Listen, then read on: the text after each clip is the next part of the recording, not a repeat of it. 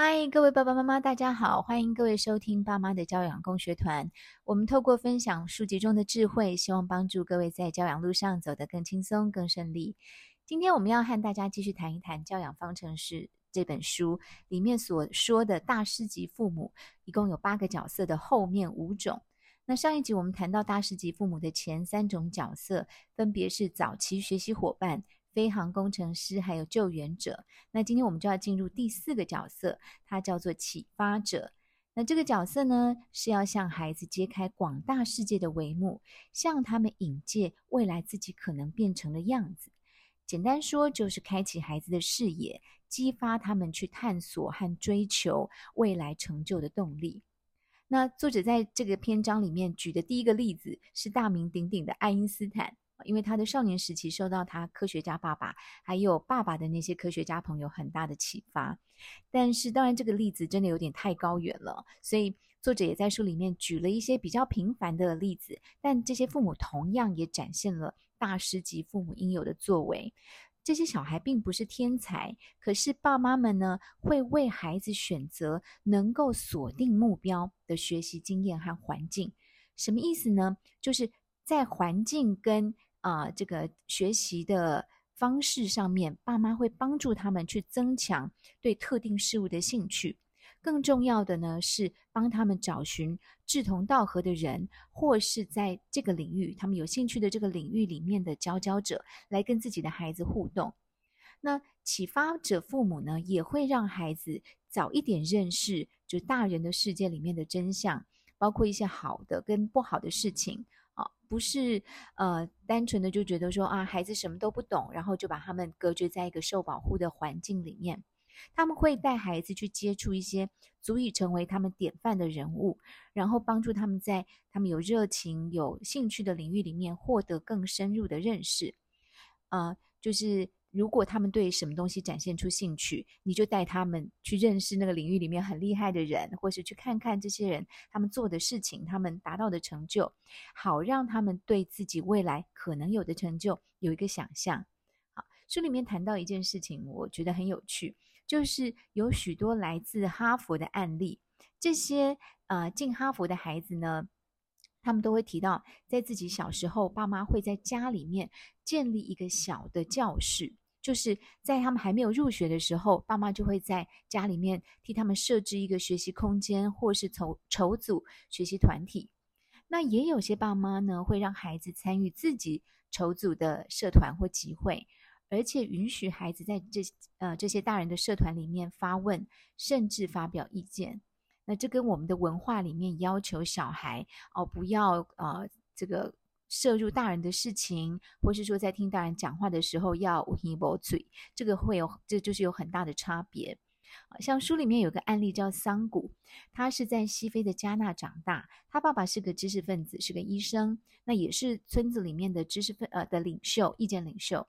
不过在他小的时候呢，刚好就是碰到很多西非的国家，呃呃，像狮子山啊这些国家内战很频繁的时期。所以就有很多的呃政治受难者或是这些难民会啊、跑到他们居住的这个村子里面，所以他爸爸呢会组织一些呃这个定期聚会，当然是秘密的会议，让这些政治受难者一起来这个会议里面探讨这个战争所带来的影响。那爸爸从他五岁开始就带他一起参与这些会议，所以他很小的时候就已经认识到。战争有多么的残酷，跟这个他所身处的世界，这环境是多么的险恶，也学会用大人的视角去思考事情。啊，不过我在这里也想提醒一下，其实，在教育学界里面，啊，有一些说呃学者说法是觉得不要让孩子过早暴露在成人的议题当中，去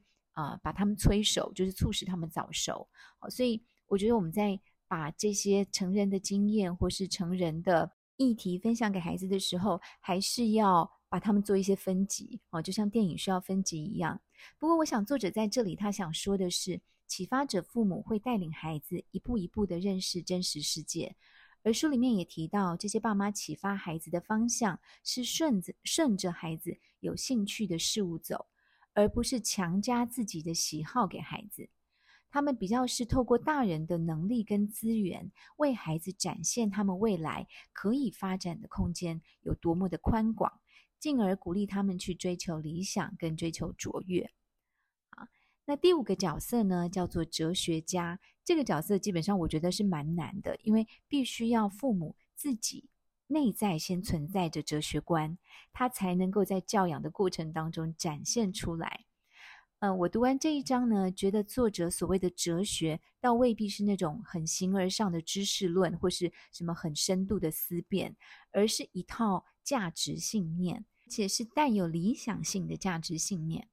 那作者列举出三个哲学家父母传递给孩子的哲学基本要素：第一个是追求深度同理，第二个是不能贫穷，第三个是协助改善他人的生活，也就是要有利他的呃理想性。那其中，我觉得第一条追求深度同理，读起来可呃比较不容易，可能是因为翻译的关系。我自己对追求深度同理的解读是，塑造孩子具有深度同理的能力，就是你要能够去理解别人的立场跟想法。不过，作者他在书中的就是文章里面呢，他所谈到的深度同理，指的是有洞察力、有见识，然后能够独立思考，还有要有纪律。所以就跟我们字面上理解的深度同理不太一样啊。不过我在这一段里面读到的，呃，是所谓的家教，它是如何被落实？那真的是需要父母在自己的生命里面也是那样子的实践，他才能够把这样子的所谓的哲学或是价值信念，确确实实的传递给孩子。其他两个哲学也是这样子，像避免贫穷。啊、呃，那些来自经济弱势家庭的孩子，他从小就被教育要力争上游，要呃脱离贫穷。更重要的是，他们要深深深的相信，他们现在的处境是可以被翻转的，就是只要他们努力，不会一直贫穷下去。最后一个哲学是协助改善他人的生活。啊、他举的例子呢，呃，其实很多这些哲学家父母在自己的人生经验里面，就是因为怀抱着。帮助他人的使命感，而有了翻转向上的机会，所以他们无论是基于信仰或是其他因素，会把这份使命感传递给自己的孩子，也相信这是让孩子充分自我实现的关键要素。作者说，如果父母教养的终极目标是培育出能够充分自我实现的孩子，就他有理想，然后他去追求他人生的目标，那么哲学家父母，呃，哲学家的这个角色就会非常的重要，因为有了哲学，孩子才能够找到有足够高度的目标，而且他们会认为那是我自己想要的。啊好，第六个角色呢是榜样，我们前面说到。启发者父母的任务是为孩子引荐在他们有兴趣的领域里面的那些佼佼者、很厉害的人，作为孩子的典范。而榜样父母呢，则是自己就成为那个典范。作者举出心理学里面很有名的社会学习理论来说明榜样和典范的重要性。他说：“我们学到的事物啊，多半是来自于观察，就是观看和聆听他人的言行举止。”然后模仿他们，所以啊、呃，这也是我们常常说身教很重要的原因。但在这里，可能有一些人会觉得有点好奇，因为许多父母他们都具备自己的专业，然后呢，也都会示范自己在工作里面的专业表现给孩子看，或是带着孩子培养一些兴趣。可是为什么小孩能够继承父母衣钵，而且青出于蓝的人，还是只有非常少数？作者说呢，这是因为大师级父母展示给孩子看的是最高标准的典范。那这通常也就表示父母在自己本身的工作领域里面，他也是那个佼佼者，或是很让人敬佩的对象。而最能够启发孩子，让他们想要仿效的，不仅仅是榜样父母的成就，还有他们为了达到那些成就所做的努力。所以这当中不仅有言语的教导，更重要的是行动的示范。这就让我想到，我带我女儿去上体操课，哦，那个呃体操馆里面的教练有那个主要的教练对孩子是很有要求的。即便我们不是要把小孩训练成选手，他一样对每个去上课的孩子都很有要求。那刚好教练自己的小孩也是小学的年纪，所以小时候我们呃就是更呃早先我们常常会看到。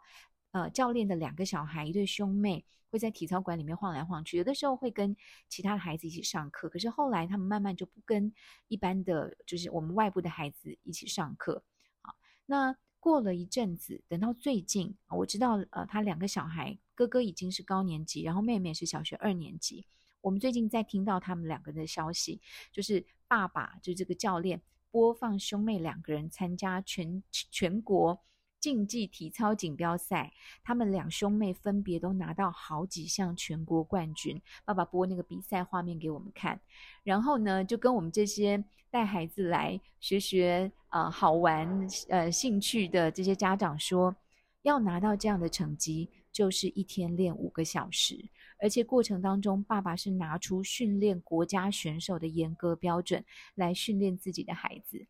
所以看到书的这一段，我就有一点感触。那全国的体操教练这么多，其中有自己小孩的人也不少。可是并不是每个体操教练的孩子都可以拿到全国冠军。所以这里面真的是结合啊、爸爸自己的高标准、高成就，还有啊、孩子的意愿，才能够造就这么突出的成果。那接下来我们进入第七个角色，这叫做谈判者。这个角色我觉得非常的有趣，他的目的是透过跟孩子谈判来教导孩子怎么样谈判。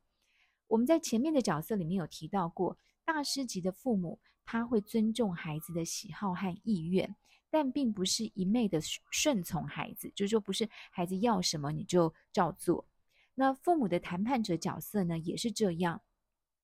他们会制定跟执行一些原则，但是在过程当中会鼓励孩子针对这些原则跟大人进行讨论，并且呃在呃过程中适度尊重孩子的智慧跟意志。这个过程除了是要让孩子了解自己所制定的原则背后的思维，来增加孩子的逻辑能力跟推理技巧，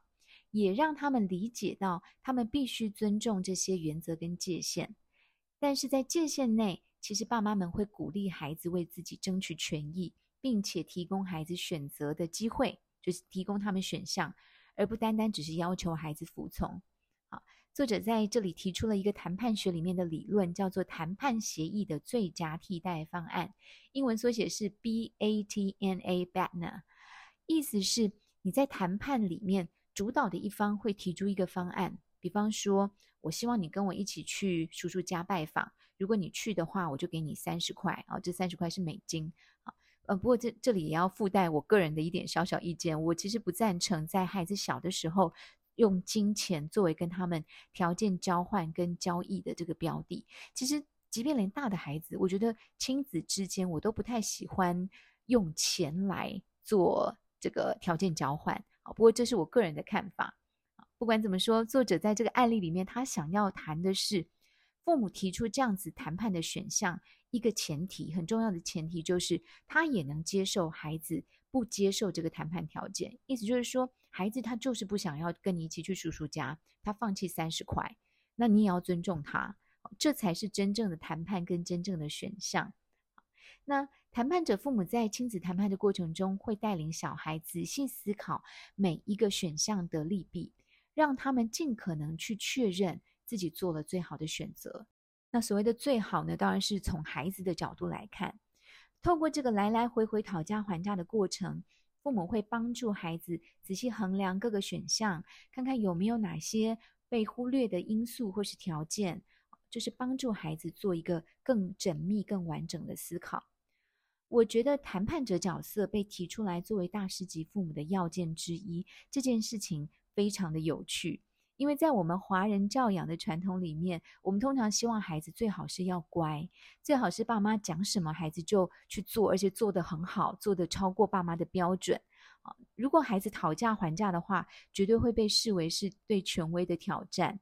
那但是这也就造就了在我们这样子的文化底蕴之下，我们教养出来的孩子常常没有办法做选择，他不会自己做选择，也不敢为自己争取利益啊。权益。那我对这一段的想法是，现在最主流的教养思维常常说要教孩子独立思考，甚至要有批判性思考，就是 critical thinking。那谈判者父母其实就是在做这件事情，而且是非常有意识的让小孩保有跟大人讨价还价的空间。当然，在这里面呢，父母也要注意，呃，要把持住一些原则跟界限。比方哪一些事情，如果你认为它是你不适合拿来做谈判的，你就不要端上谈判桌，不要让孩子看起来好像可以选，但最后其实你又说那个你你那个你不要让他们选。那或是说呢，有一些事情反而你是该完全尊重孩子个人的意愿。他也不适合拿来做谈判，或是做呃用利益交换的方式跟孩子谈。比方孩子在选大学要就读的科系的时候，妈妈就不要去跟孩子说：“哎，你听我的话，选电机系，这样子我就帮你买新的摩托车。”这个其实就不太合适。好，那在谈判之前呢，应该爸妈自己要先理清什么适合谈，什么不适合谈，那也要清楚地告知小孩。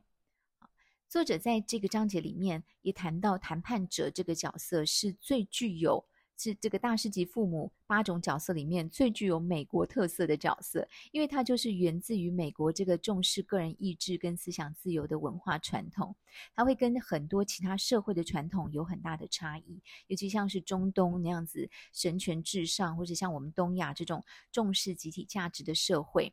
嗯。但是后者啊，就是在中东或是亚洲，尤其是亚洲，这个在美国曾经一度也啊蔚为风潮啊。呃，同样我们教养出很多高成就人士，就是有一段时间，这个虎爸虎妈的教养风格在美国其实蛮流行的，也会被媒体讨论跟标榜。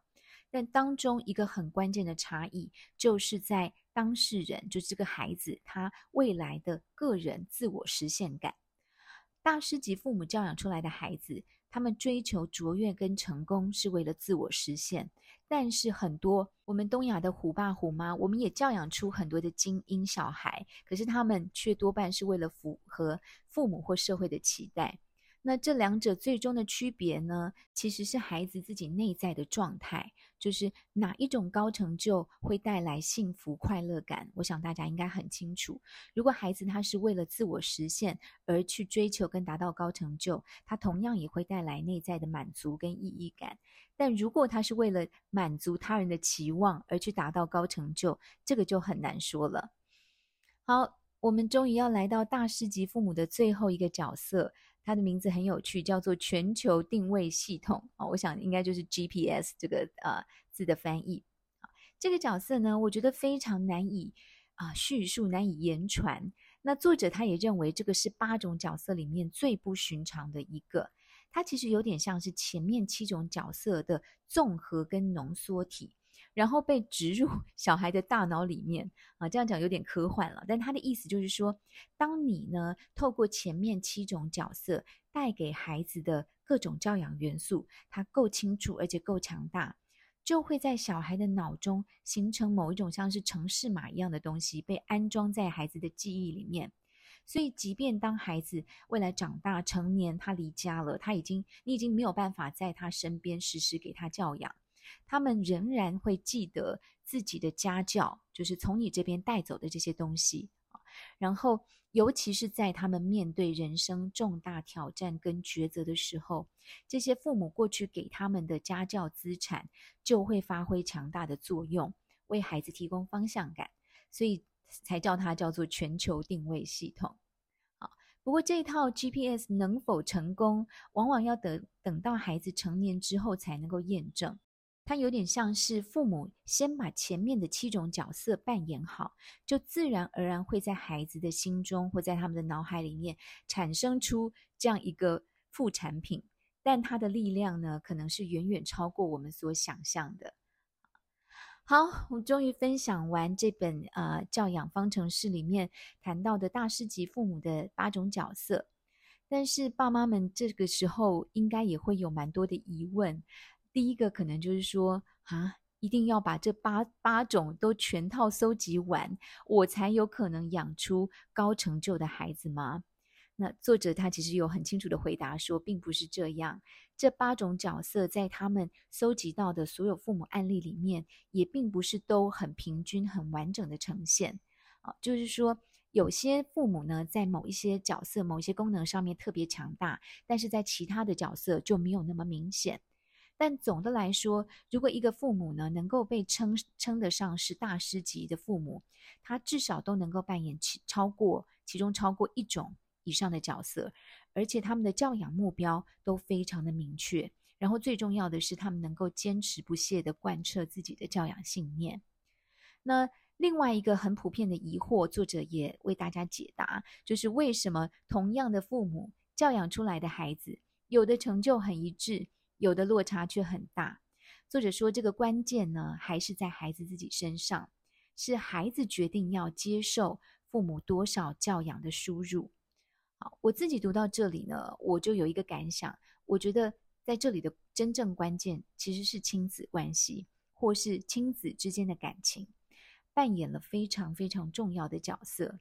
所谓大师级的父母。啊，他们给孩子的教养之所以有效，是因为这些教养行为能够被孩子解读为是爱跟帮助，而不是一种控制或是限制。